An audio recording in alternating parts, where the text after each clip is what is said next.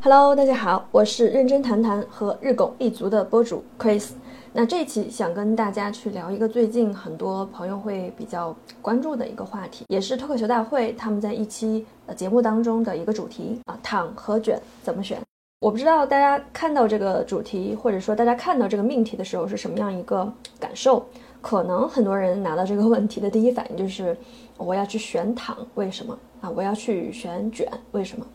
但事实上，不管你是选择躺或者选择卷，然后再给自己一个选择合理化的理由，还是说有些人他可能思路更清奇一些，说我可能其实是在卷，但是看上去像是在躺。也有些人他会去讲说，我现在去卷其实是为了更长久的躺啊。不管是什么样的一种原因，其实你在拿到这个命题，如果立刻马上你就先去思考，顺着这个题目去给结论的话，其实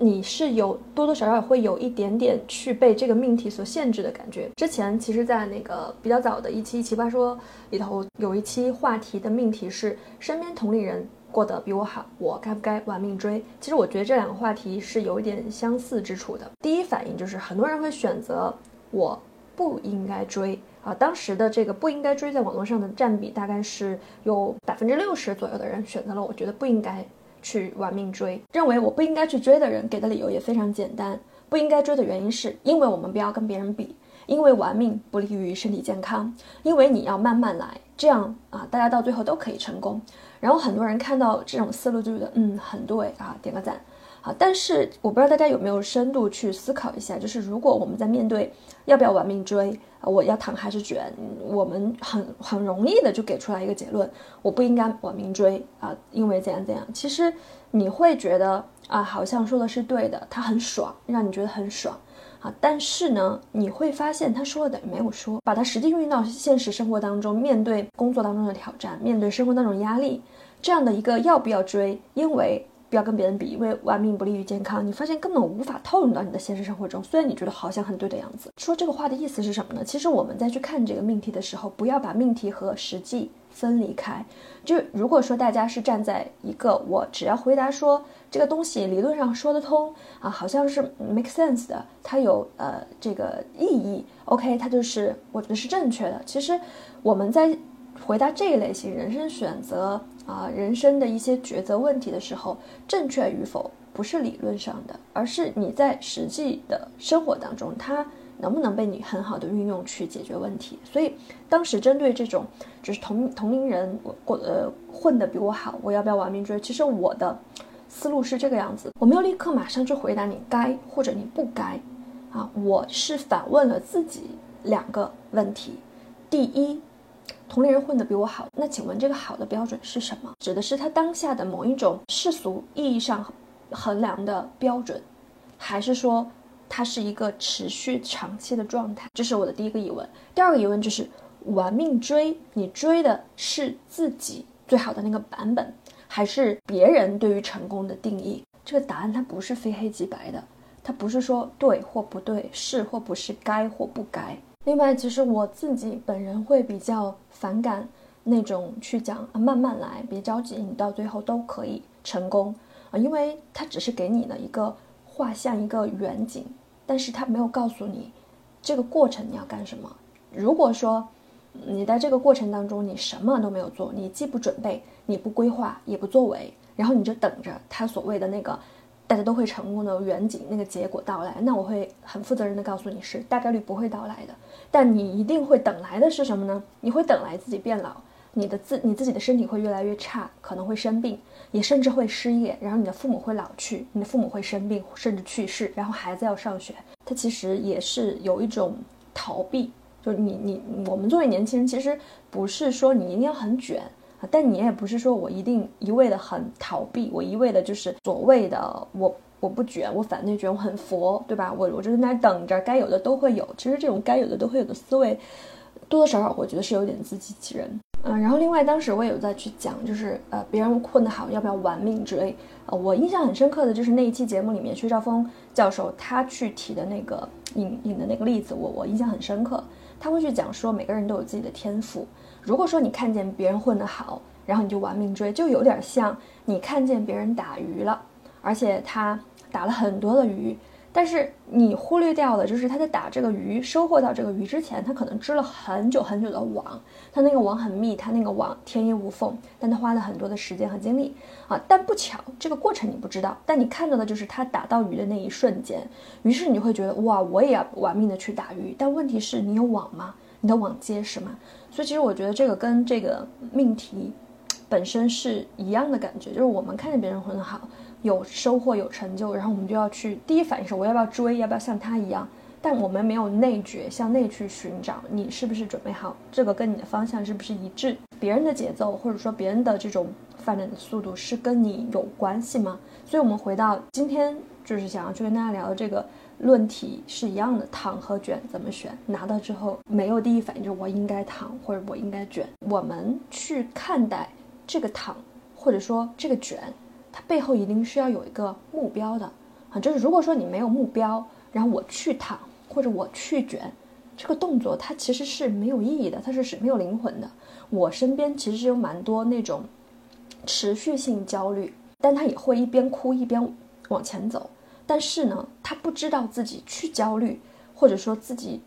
争取有一天能够很安心躺是为了什么，没有。就所以就是这个就是没有目标的一个感觉。我觉得昨天晚上我在脑子里面蹦出来一个想法，20、30、40它的不同状态。我觉得20的时候很多的状态是我没有，我不具备这个能力，我也不知道我该干什么，迷茫中。所以这个阶段我觉得去碰撞，你跟外界去联系，去试错，然后去不断找到你想要的，实际上是比较重要的。它不一定是在这个阶段你就一定要做成，很多人其实很难在这个阶段就一蹴而就，只找到自己真的能发光发热的事业。甚至有一些可能在这个阶段走得特别顺的人，他也许在下一个阶段可能也会碰到问题。所以我觉得20多岁的时候你有这样的一种状态，我觉得就是特别特别好。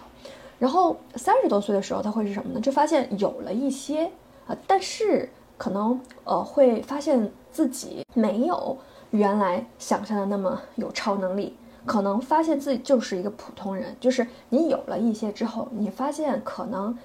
没有办法达到和实现你最开始想要的那种状态，或者你觉得你有的还不够，但你能力你觉得我不行啊，你觉得我达不到，就跟20多岁那个时候是不太一样。20多岁那个时候是觉得我想要我能够但我没有啊，30多岁的时候是我有但我觉得我不行啊。然后我觉得到40岁快，或者说你快要进入40岁的那种状态的话，我觉得更多的就是我知道我哪些东西有，我知道哪些东西我没有，对于我没有的我接纳，对于我有的我也接纳。我会做我认为正确的该做的事情，比如说尽自己的义务，尽自己的责任，去完成自己的事业社会价值、社会责任、人生目标等等。但同时我也有自己真正追求的、只属于自己的、热爱的在这个世界上存在你作为一个人你所能去感知的一些兴趣，或者说一些自己真的发热为此发热的一些东西。我觉得可能就是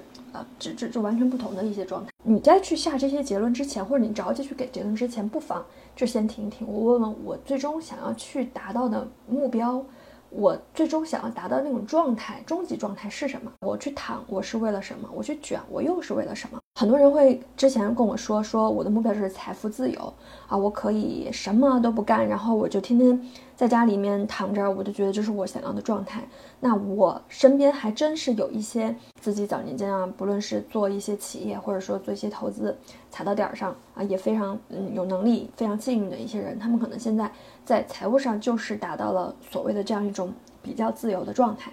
但是据我观察，我会发现这些人完全没有因为说他财务上达到了一种自由，在他的生活上，在他的人生个人价值追求上，他就完全无作为，并不是。相反，我觉得这些人他们的生活是极其的丰富，然后极其的热爱生活、热爱生命。他还是在不断的去探索，他可能这个阶段他不再会说是我为了赚钱而赚钱啊，我去牺牲自己的一些兴趣啊，或者牺牲自己的一些时间，不会啊，但是他会去做自己认为有价值、认为对的这些事情，这个他是没有停的。所以相反，就很多可能现在还在挣扎当中的人，他会误以为人生真正终极的状态就是那种在家一躺，钱从天上掉下来，也不用去干活，然后就可以够吃。但是我想跟你说，可能你现在没有经历那种状态，你会觉得很期待，让你过一个月你觉得很爽，过2个月你可能觉得还不错，过3个月你觉得还行，但让你持续不断的过1年2年10年，其实挺无聊的。就人真正当你就是我们再去讲马斯洛需求层次嘛，就你如果认为说有吃有喝有住啊，它是你真正的终极，其实它只是需求那个金字塔里面比较偏底下面的一个需求。其实越往上走，你会发现物质满足了，基本衣食住行满足了，对吧？我们去服务满足了，到最后人追求的其实是一种存在感、成就感和一种使命感，就是那种是更精神上的一些东西。它并不是我不作为我就做一个不作为不去跟外界产生交集的这样一个状态我就能获得的，其实很难。所以我这块就想去讲，就是我们去躺还是我们去卷，其实你还是要回归你的初衷，你真正的目标是什么。然后另外呢，就是关于躺关于卷，你有没有限制过一个周期？你是把这个卷或者说把这个躺看成是一个结果啊？这个人他是在躺的结果，这个人他是在卷的结果，还是你把它看成是一个状态？它其实是一个阶段性的啊一种状态，而并不是持续的长久的一种状态。有些人会觉得你要一直要努力，就这个其实我在之前的极客还有视频号里面我有去聊过我的一个观点，就是无效的努力其实还不如去摆烂啊！这块就是说，有些人就觉得我要卷，不卷的话，我感觉我就落后了，时时刻刻的非常紧绷。然后，这个跟那种完全摆烂的，就是一个非常极端的反面，必须要去做认为正确有价值的事儿。这个我在认真谈谈，最新的一期聊我自己这3年的变化里面也有聊过，我以前多多少少有一点这样的倾向，就时时刻刻会有那种紧迫感、焦虑感，但事实上。很多时候我们会发现，就是你持续不断的让自己处于那种紧绷状态，为了努力而去努力，未必结果好，甚至可能会把你第一个是错过你该去经历的美好事物，第二个是你其实的潜能是在被压制的。我们再去讲很多脑科学啊，很多关于个人的这种精进成长上面的去，就是那些书籍哈，你会发现一个人只有在平静，一个人只有在愉悦没有压力的状态下，他才会是才思如泉涌，才会是有创造性的。就包括我们自己做内容也会有这样的感觉，如果你天天会有一个 KPI 压着你啊，播放量是多少，然后转化率又是多少，你奔着这些去做，你是不快乐的，你做出来的东西可能也不是你真正想去谈的东西。但你如果在一种放松的状态，我其实不是那么的在乎这个数据啊，当然数据也很重要，但是我做这个更多的是为了自我表达，我为了去把我觉得有用的东西去传达出去，去表达，那这本身其实它就是在去给你带来正向反馈啊。所以我觉得周期这个也很重要，就是说卷它不一定一直你是卷，对吧？我比较推崇的一种就是状态，它其实是什么呢？更多的就是说你可以该卷的时候卷，然后你能够该躺的时候，或者说给自己制造一些随机的可能性啊，就如果你每天的工作都是一成不变，对吧？上班族啊，上早九晚五通勤，然后下班啊，然后像我们这种自由职业，然后业务回来睡觉，然后那你就会觉得你的生活每天其实是没有什么惊喜、随机性的惊喜的。而人往往不论是机会啊，或者弱关系带来的一些变革，它往往是在一些随机性的场合和随机性的一些交谈当中产生的。所以我现在跟我的 partner， 我会去强调，我一个礼拜一定会刻意的制造一些随机性的场合去跟别人产生链接，出去不期而遇的美好啊。就我非常信崇一个英语单词叫 serendipity 啊，那它没有直接可以对应翻译的词，但我觉得更用这种不期而遇的美好去讲它，反而会比较贴切。所以。我们再去讲躺和卷，它其实你要回答第二个问题，就是你指的是多长周期，对吧？这个躺和卷它是一个状态，还是它是一个结果？其实也是我们要去我们抛出来去先想的问题。然后第三呢，躺和卷是一种非黑即白以外的中间状态，这是我的一个想法，就是不躺它不等于卷，然后不卷它不等于躺，这个有点绕。其实这个跟前面去说的，就是你在该卷的时候去卷，你在该躺的时候去躺，因为你知道你自己的目标是什么。我们最多的还是要把握住你自己的航行的方向盘，你有你自己的节奏，你可以在你的节奏里面长期按照你的计划去做到你自己的最好啊。所以以上呢就是今天去跟大家聊的日拱一卒的一个话题。那么也在评论区留一个小小的疑问吧，就是你自己觉得卷和躺在当下哪一个状态是比较适合你的，为什么？好吧，我们今天就到这里，下一期再见。